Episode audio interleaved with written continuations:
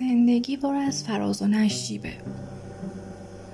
شما امروز کاری رو می‌کنی شب میخوابی و صبح یک روز کاملا متفاوته.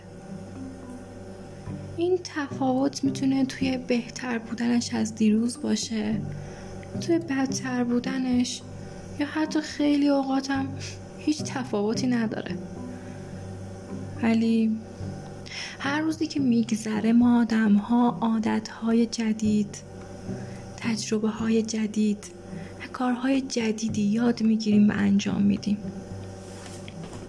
کارهایی که بعضی هاشون پشیمونی های زیادی به بار میاره و بعضی هاشون هم تو راضی تر و خوشحال تر می‌کنه. الان که دارم این پادکست و این اپیزود رو ضبط می‌کنم نشستم روی صندلی آشپزخونمون آشپزخونه که توی سه روز گذشته بیشتر از هر جای دیگه ای توی اون بودم. بارها توش ظرف شستم پادرد گرفتم بلدرچین خورد کردم و حالا منتظرم که آبی که واسه برنج ظهر می‌خوام دم کنم جوش بیاد. نمی‌دونم فردا قرار چی بشه.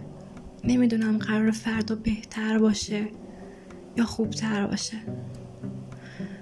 اما یکی دو روزه که فهمیدم باید برای زندگی برای اینکه زندگی با کیفیتی داشته باشم خیلی بیشتر تلاش کنم.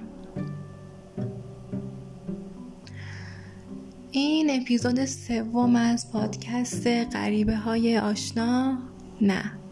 ماجرای آن غریب است. ممنونم که گوش کردید.